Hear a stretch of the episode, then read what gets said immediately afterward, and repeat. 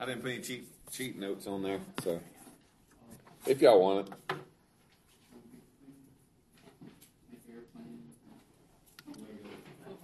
All right. Is it rolling? Uh, keep saying battery low, press play. Uh, yours is working now? Yeah. Okay. I'll get a new battery for that thing. I'll take it with me. All right, so we're in, uh, basically we're starting at page twenty-five, if you got one of these. We're in section eight still.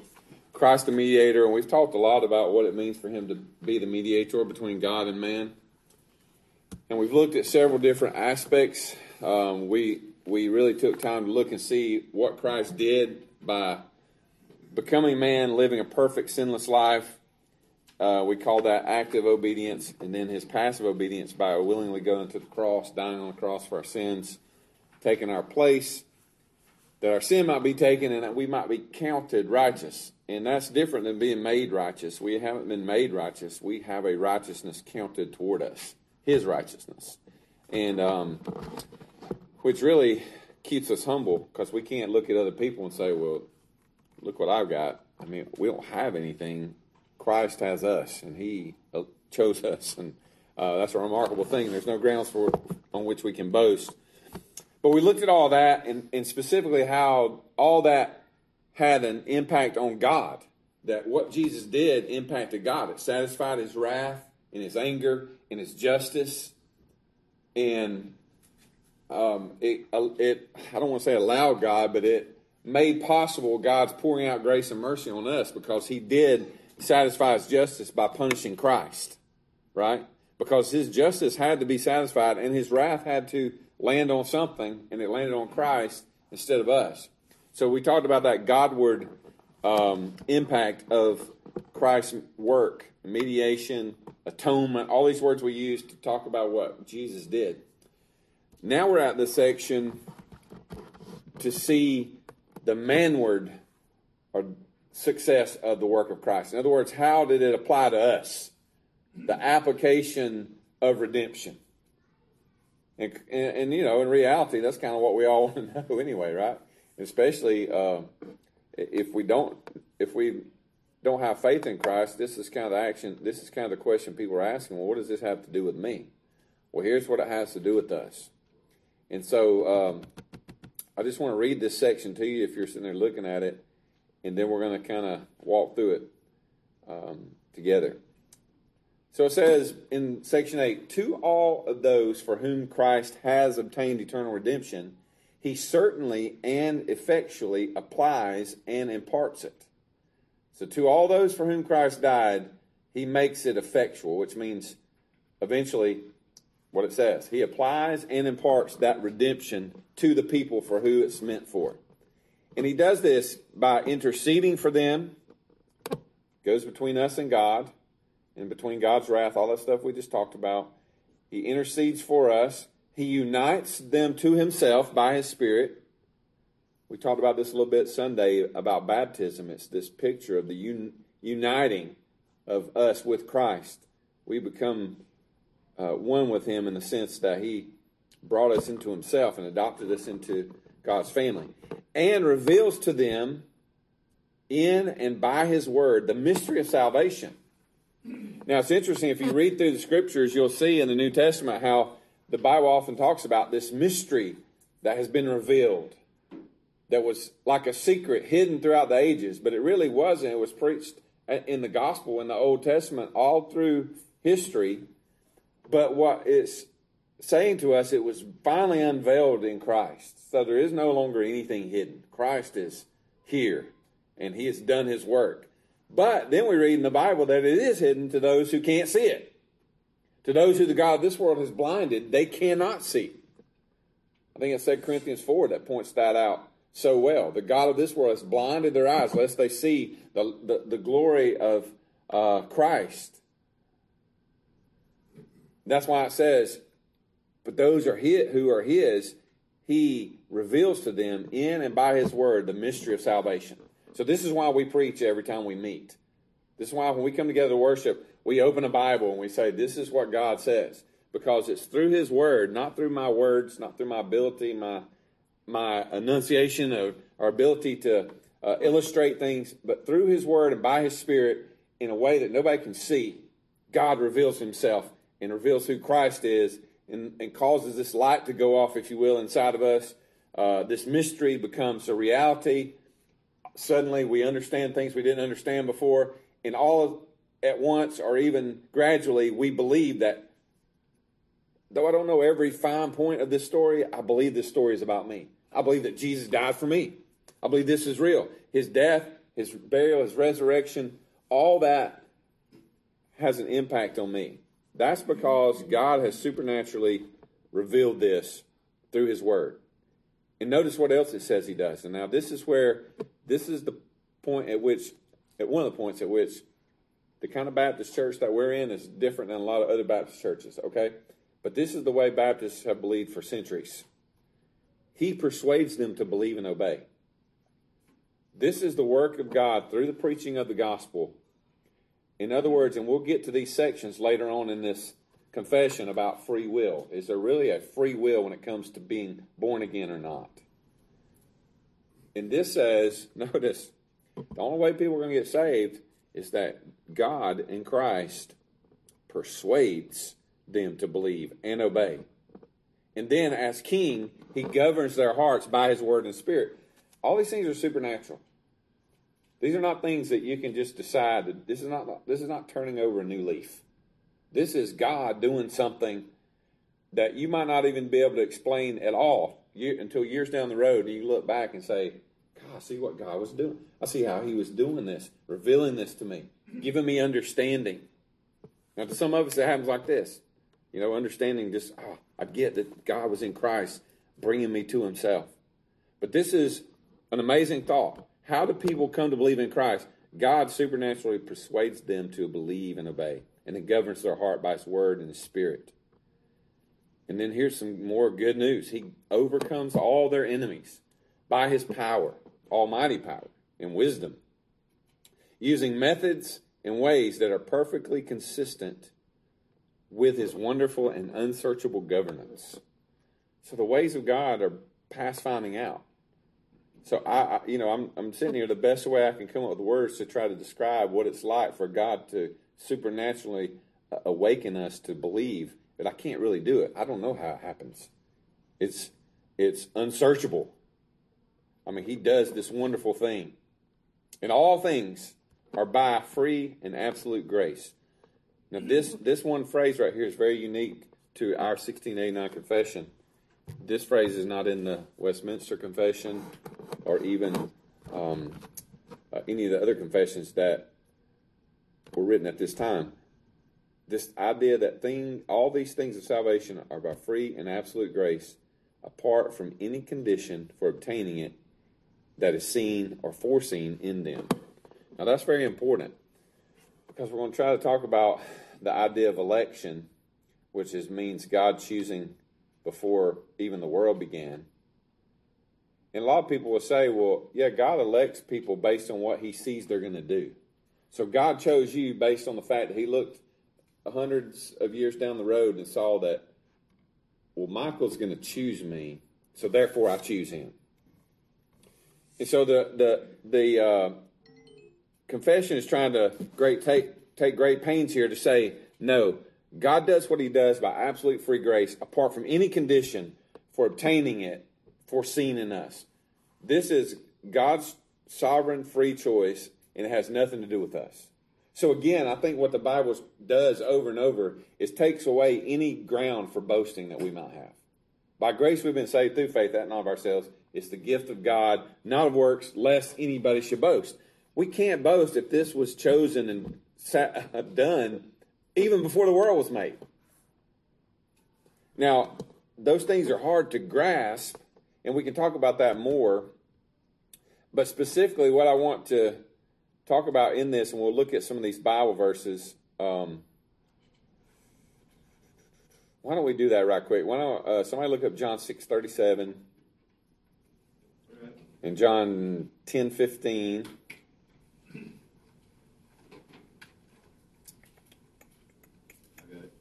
All right. Uh, John seventeen six. I got it. All right. Romans five ten. You got it? And how about at least this one more, Ephesians one nine? Okay. Yep.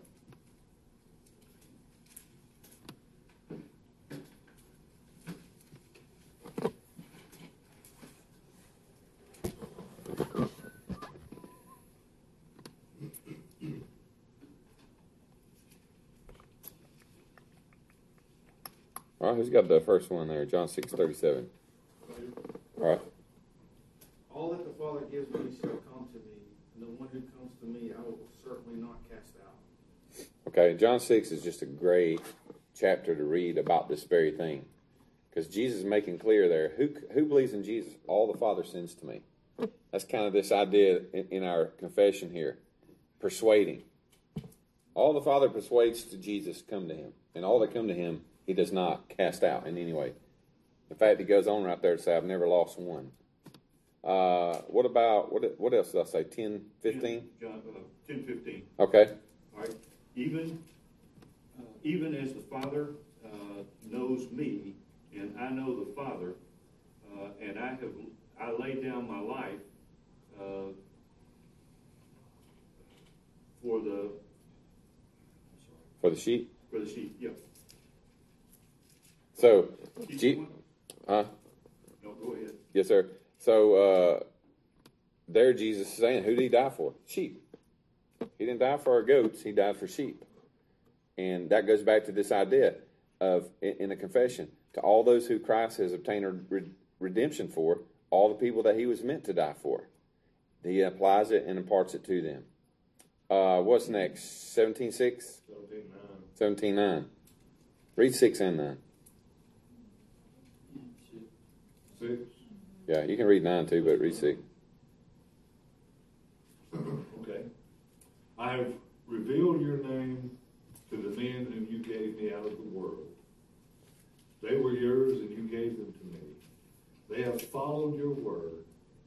Now they have come to know that everything which you have given me is from you. I'll just read through them. Yeah. For the words which you gave me I have given to them. They received them and truly understand that I came forth from you, and they believed that you sent me. I ask on their behalf. I do not ask on behalf of the world, but on behalf of those whom you have given me, because they are yours. Okay. So that's Jesus praying to God the Father in the garden right before the crucifixion. And that's what he's praying for, all the ones that the Father's given to him. Uh, Romans five ten. For if while we were enemies we were reconciled to God through the death of his Son, much more, having been reconciled, we shall be saved by his life. Okay. That's just a beautiful passage that teaches so clearly, you didn't do anything, if you believe in Christ, you didn't do anything for God to save. Now, there's there's somebody I should save. It says, while you were enemies with God, Christ died for you.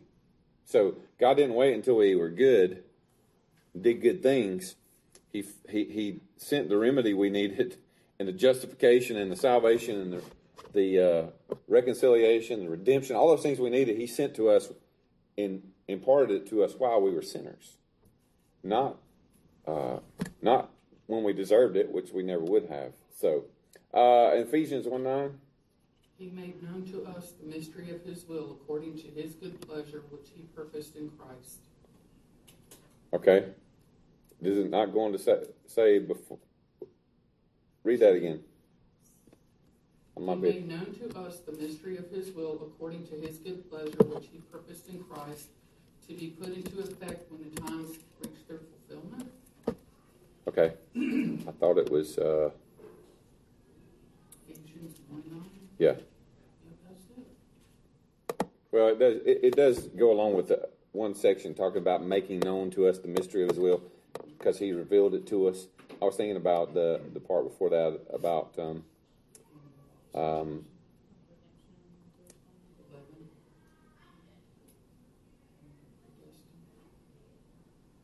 well, predestination, but just talking about before the world. Um, yeah. Yes.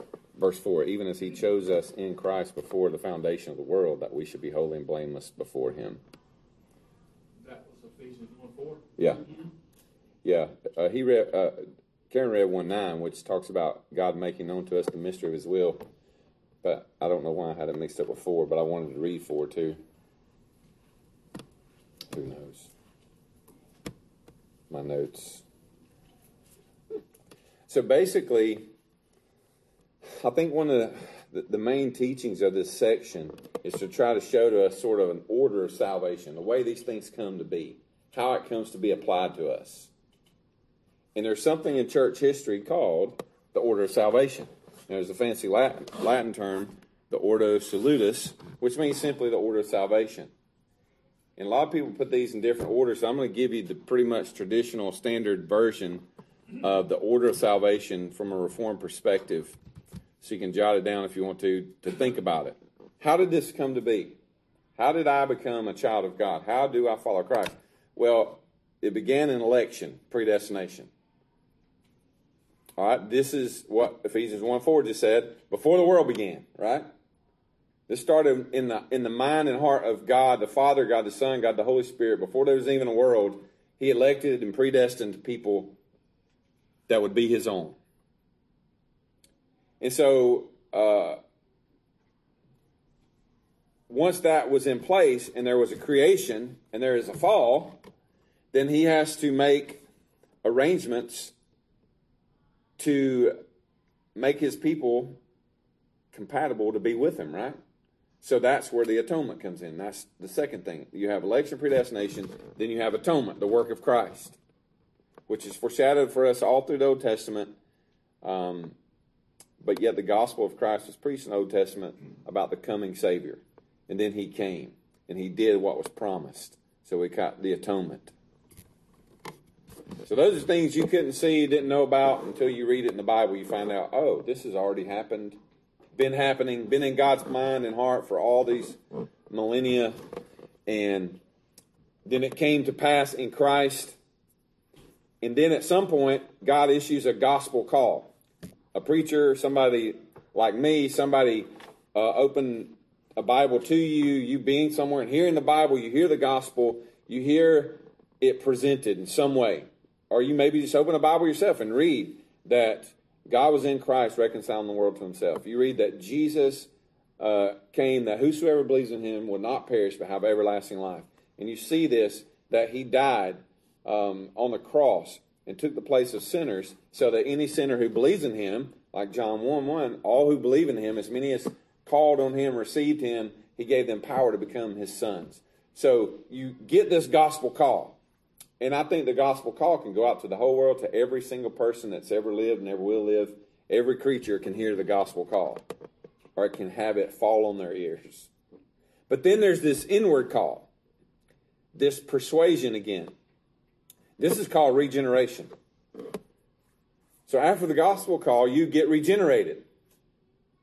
Because remember, how what does the Bible say we, in our sin, are like? In our sin, what are we spiritually? Dead. We're dead. So the Bible is very clear that, and this is why, this is how we can talk about the idea of free will or not free will when it comes to this, when it comes to uh, salvation especially. The Bible says we're dead. It even pictures us as a valley of dry bones. So we're that dead. Like, we're not just dead, but even our bones are separated. Like, no hope of being put back together. We're dead. So God, through the gospel call, miraculously regenerates us through this inward call. Through this, okay, I've heard the preacher talking, but there's something inside of me that's saying I should believe this. I don't even understand. This seems like a silly a silly story that this God became a man and then lived a perfect sinless life and then died on a cross and was buried and rose again the third day. All these stories, and but for some reason I believe them. I mean, that's kind of that's kind of the inward regeneration. God has brought you to life in a way spiritually, inwardly, that you begin to understand this. And as a result, he gives you faith and repentance. So that's the next order. You have election, atonement, the gospel call, then this inward regeneration. And as a result, faith and repentance appear. Suddenly you have this belief in all these things. And this doesn't sound so far-fetched. And, of course, if you were raised around it, it may not ever really sound far-fetched, but you just never grasp a hold to it for yourself and say, okay, well, Christ died for me. I, I get that. It's my, this is my Savior. Jesus, I'm the one that he is calling to be saved, because he's given me not only faith, but he's also given me repentance, which means a, a, a turning away from my sin, right? Suddenly my sin doesn't seem so enticing. Now, I still run to it often, but I don't want that anymore. I would rather have Christ. But some days, you wouldn't know that by the way I live and the way I act and the way I think. So, um, but I do have repentance, and I find myself more now when I do something I know is sinful. I have this this thing again inside of me that won't let me rest. And that's repentance. That comes from God. And he also gives us, this is the, the next step, justification and sanctification. Sort of goes together. Because these are things that are finished and complete. You are you now, because of the gospel call that you heard and God's regenerating you and awakening you to faith, you stand justified now. Before God, you are no longer guilty, because he looks at you and only sees Christ's work on your behalf. So if you ever wonder, well, how can God let sinful people into heaven? Because he accepts us on behalf of his son, in his righteousness, his perfection, right? And that's justification and sanctification, which means we've been set apart from the, for the purposes of God, and we will one day be glorified. Glorification is the last step in this order of salvation. But right now, he is sanctifying us, setting us apart. But really, it's a complete done thing. I mean, it's as good as done. Nothing will stop us from being sanctified. Not even our own sinful flesh, because it is complete in Christ. And one day, it will result in glorification. Not our works of sanctification, but Christ's work of justification and sanctification. Now, here's the deal. For the most part, what we believe is that when this gospel call happens, the inward regeneration, faith, repentance, and justification, all that happens. I mean, it's done. It's not like this. It's not linear. I mean, I just read it to you linear so we could write it down and think through it. But election happened before the foundation of the world. There was a point in time where Christ atoned for the sins of his people. And there was a point in your life, or there will be a point in your life, where you hear the gospel and it makes sense to you, and God does this remarkable thing in you that's all done. I mean, faith, repentance, justification, sanctification, and all that will guarantee one day you'll be glorif- you'll you'll receive glorification, which means you'll have this new body and you'll be in this new state where there'll be no more sin, no more um, sadness, no more sickness. So it's a great thing. I don't know if you ever, is this the first time anybody's ever, any of you have ever heard of this order of salvation or ever thought about it? It's the first time I've heard it defined this uh, elaborately. All right. Specifically, I think. Well, see. Romans eight thirty has a condensed. Yeah, exactly. Yeah, we're going to look at that. Romans eight, called the golden chain of redemption. Um, Romans eight. Uh, twenty-eight through thirty.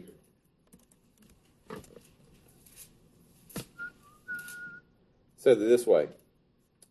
Well, first, I love this because twenty-eight is so important. I think I quoted this in praying.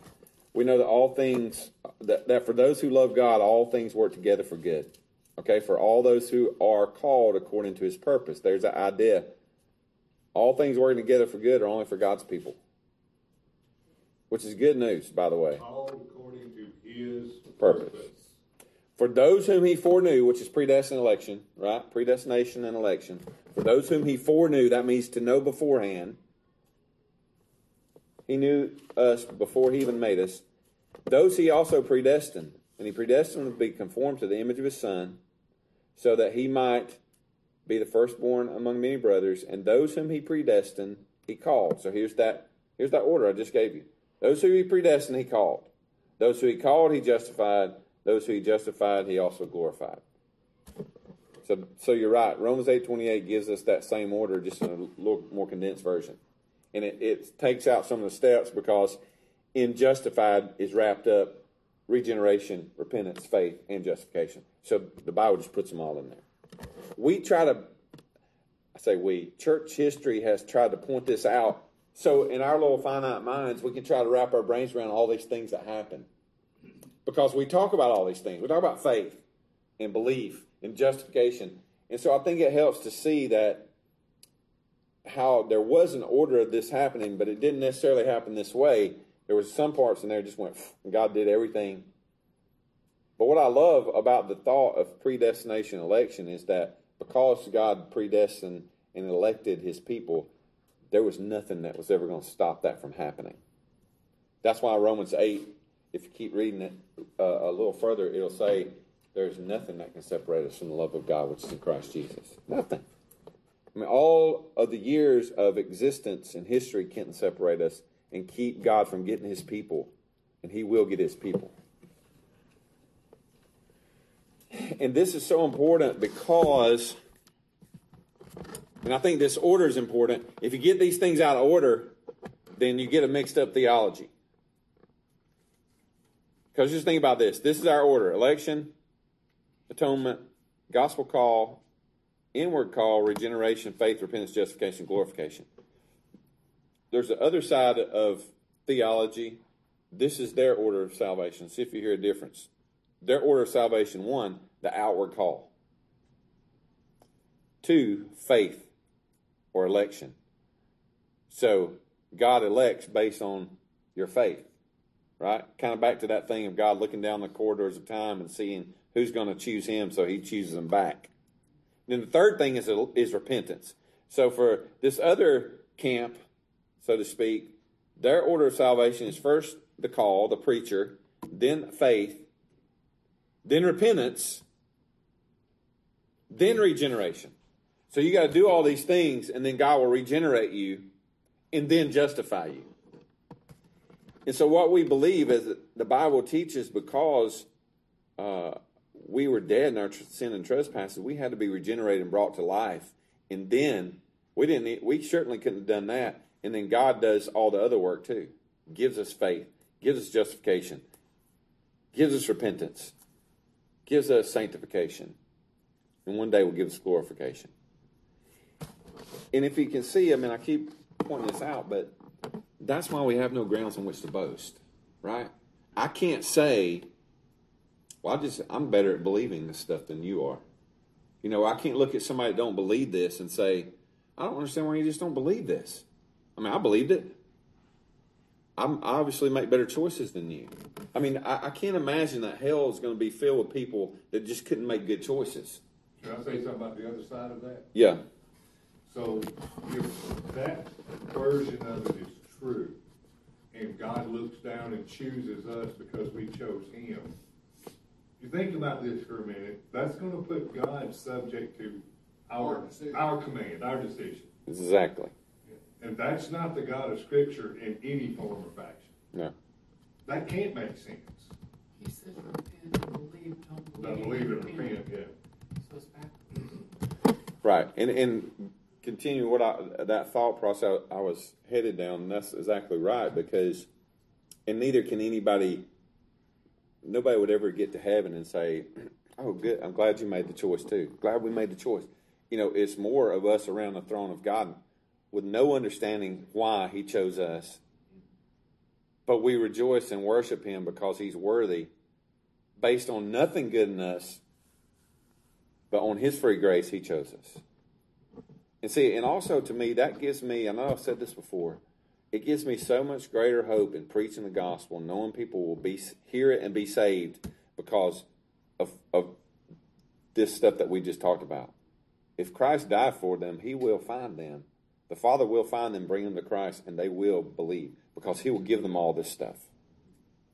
So I'm not counting on you just to be a better decision maker. I'm counting on God to be sovereign over everything, including your salvation and saving his people. And that just gives me great hope to stand up and week after week, kind of this thing we've been talking about with ordinary means, an ordinary church. Just preach the same stuff about the same Savior over and over, knowing that God will do what he does through this gospel.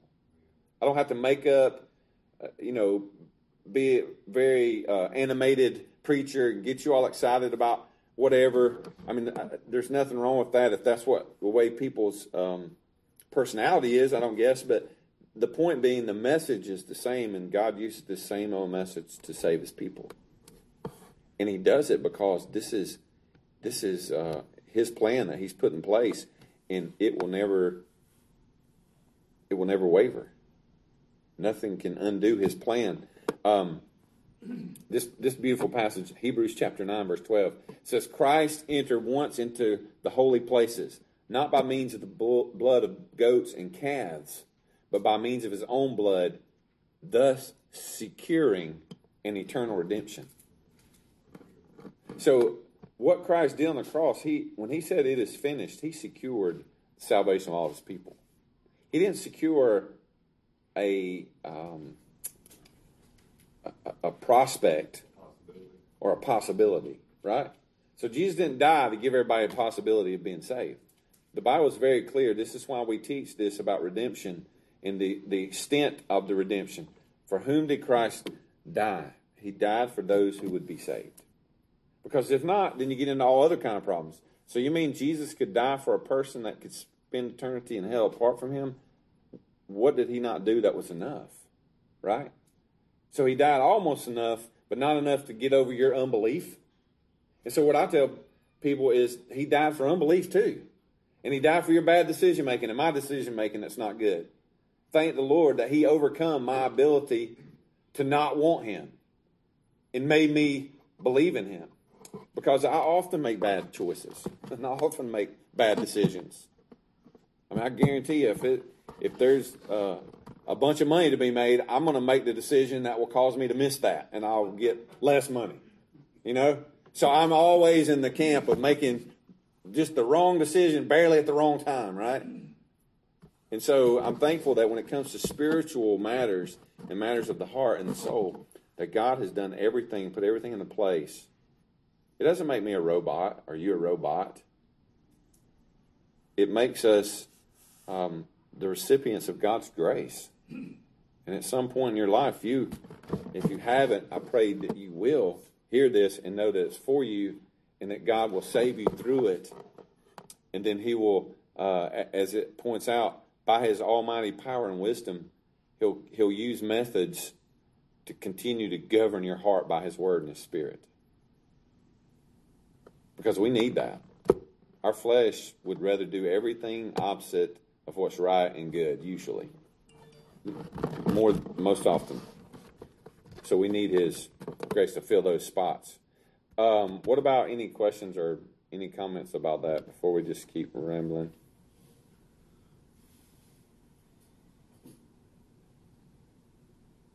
All right.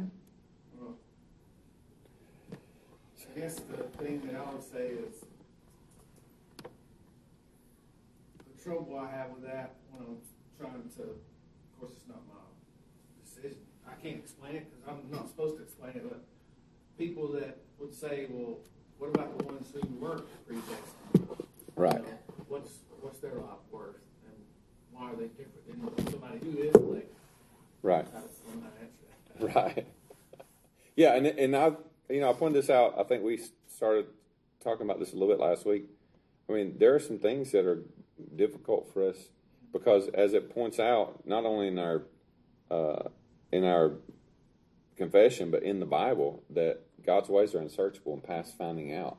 The only thing we can explain are things that have been revealed to us. And um, there's a lot of conjecture and a lot of opinion about answering that question. Um, in I could probably uh, see the argument for some of it. I don't know God's purpose in everything, but I do know that some way it will glorify him. Absolutely. And um, I think sometimes we've, uh, I'll get back to you in just a minute. Sometimes we get so focused on that. Well, I don't like that. That's not fair. Because we've, in some ways, we've created God in our own image that, well, that's not the kind of, that's not the way I would do it. Okay, but this is the way God said he's done it. And I don't I don't you know, I don't look at people and think, well, you know, that's not one chosen by God. It's none of my business. I'm trusting that everybody that is put in front of me, if is, I mean, to, as far as I'm concerned, everybody put in front of me can, is chosen. I mean, I don't have to worry about that. Now, I know that's not true. And the truth is, even if you don't believe this, nobody believes, well, I won't say nobody. Most nobody, most of us don't believe that every single person will be saved by God no matter what. Because that would be a weird, that'd be a weird heaven. If everybody that's ever lives, we're all going to heaven one day. I mean, because you just you can just think in your mind real quick some some people that have done some heinous things that you're thinking, I hope they're not. I mean, come on now. If they can if they can be in heaven, but of course there is, there's no sin that's outside of God's ability to save and forgive. But you know, I, you have to believe that uh, God's purposes are good and somehow they're right. And I think. Most of the people that challenge what we're talking about is because they're too hung up on, on themselves and don't want to believe the fact that, you know, God's in control. Right. Like you said, they have their little world. Because it's His heaven and He can choose what He wants to do. I think somebody said today, I mean, just like we choose our own brides, and this is the bride of Christ, I mean, He gets to choose His bride. So, you know. And um, and again, it's not for us to look out. We, we can't look down our nose at anybody because we don't even know. We don't even know why we were chosen. Why? That doesn't make any sense. What would God look at me and choose me for? I think when you see the truth, though, you can step out and say that anyone was chosen as a mercy of God. Right. Right. Anyone. Yes. Much less, you know. Because He didn't have to save anybody. No, yeah. And and I think we get worried because we see our family members that don't believe it, and people we love, and that bothers us. I don't want to think that that person's not chosen, and I don't think we should. I don't think we should surrender to that. I think we should. We should never surrender and stop preaching the gospel until they're dead and gone and can't hear it anymore. And even then, they're in the hands of a merciful God that does right. You know, I don't have to. I don't have to know all of God's mind to know this is what He's. This is what He said. And this is what we preach and proclaim.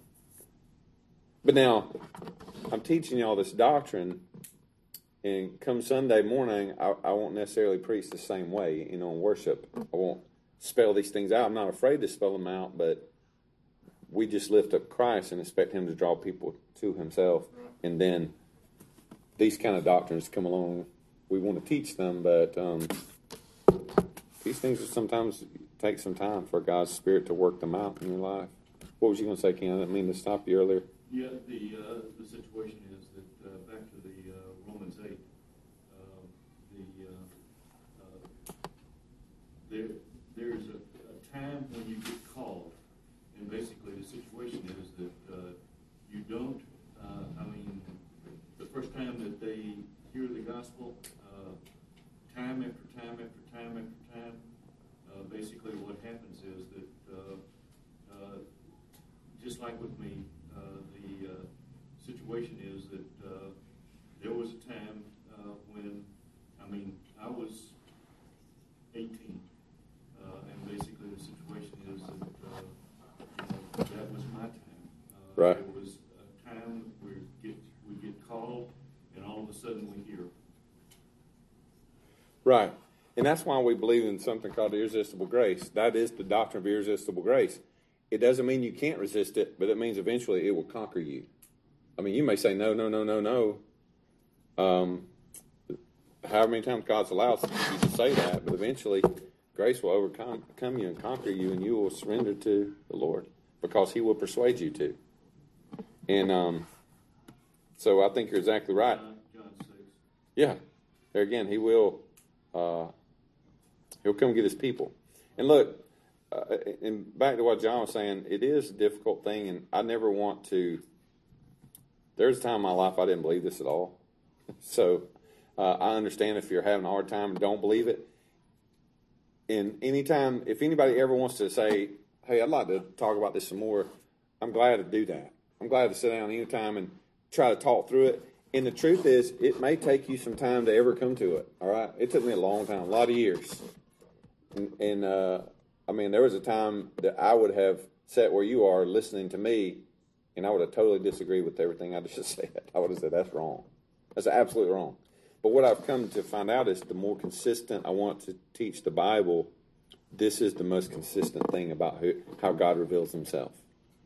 And, I, and it makes so much sense, because if it's completely dependent on, well, you just got, we just got to hope that rebel men and women decide one day that this is a better option than everything else.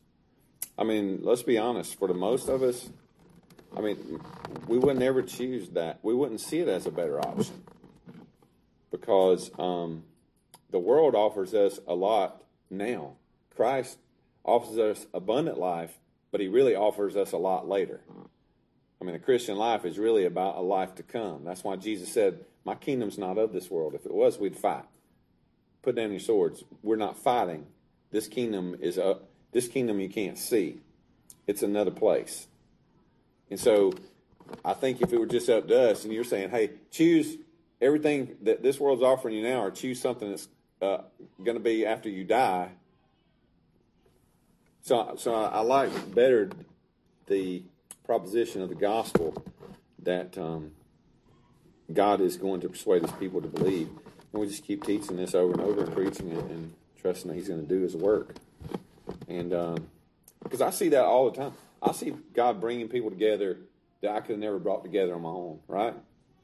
I see people uh, sitting in our worship services that I could have never imagined would come and sit in our worship service, or that I'm friends with. I get to have these conversations with that I would have never imagined I could have done had God not worked those things out, right? And given us favor to be able to talk and, and uh, work through them. So what else?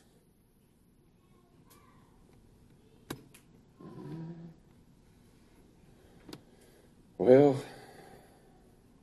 out through the easy, that was the hard part. No, it's really not. I guess we'll get we'll get to talk about this more uh, in several weeks from now, when we get to a whole, there's a whole chapter in here on free will and effectual calling. Because that idea that that inward call of regeneration, that's known as effectual calling. Because you could hear the gospel, like Ken was saying, you could hear it, hear it, hear it, but at some point it becomes effectual. You hear it and say, oh, that's for me. God's calling me. And this idea of free will, um, we'll talk about, but, you know, basically we believe that man lost his ability to choose spiritually in the garden. I mean, his will was injured greatly. And, um, and enslaved. And enslaved. In bondage. And so now God has to do something about that. That's why the Bible says, I mean, the Bible says it in our confession, said he persuades us. Because we're unwilling. Our will is in bondage to sin. Adam's sin. All right. Well, I'm going to dismiss us, and then we can stay around and talk. Anybody has any questions? I know this is kind of heavy stuff for uh, Wednesday night. So, Father, we love you and thank you for your word. God, I know these things are hard.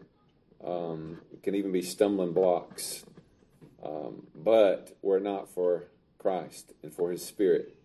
Awakening in us the truth of your word, and see, causing us to see not Christ as a stumbling block, but Christ as a Savior, and as the one who has taken our place, and the one who we can put our faith and hope in, because he is a God-man.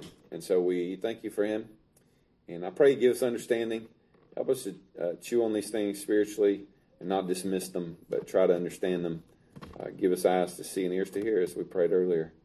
And uh, bless this week, and just help us to get our work done and spend time with our families, all the things that are before us, and still uh, keep our eyes focused on you. We pray all this in Jesus' name.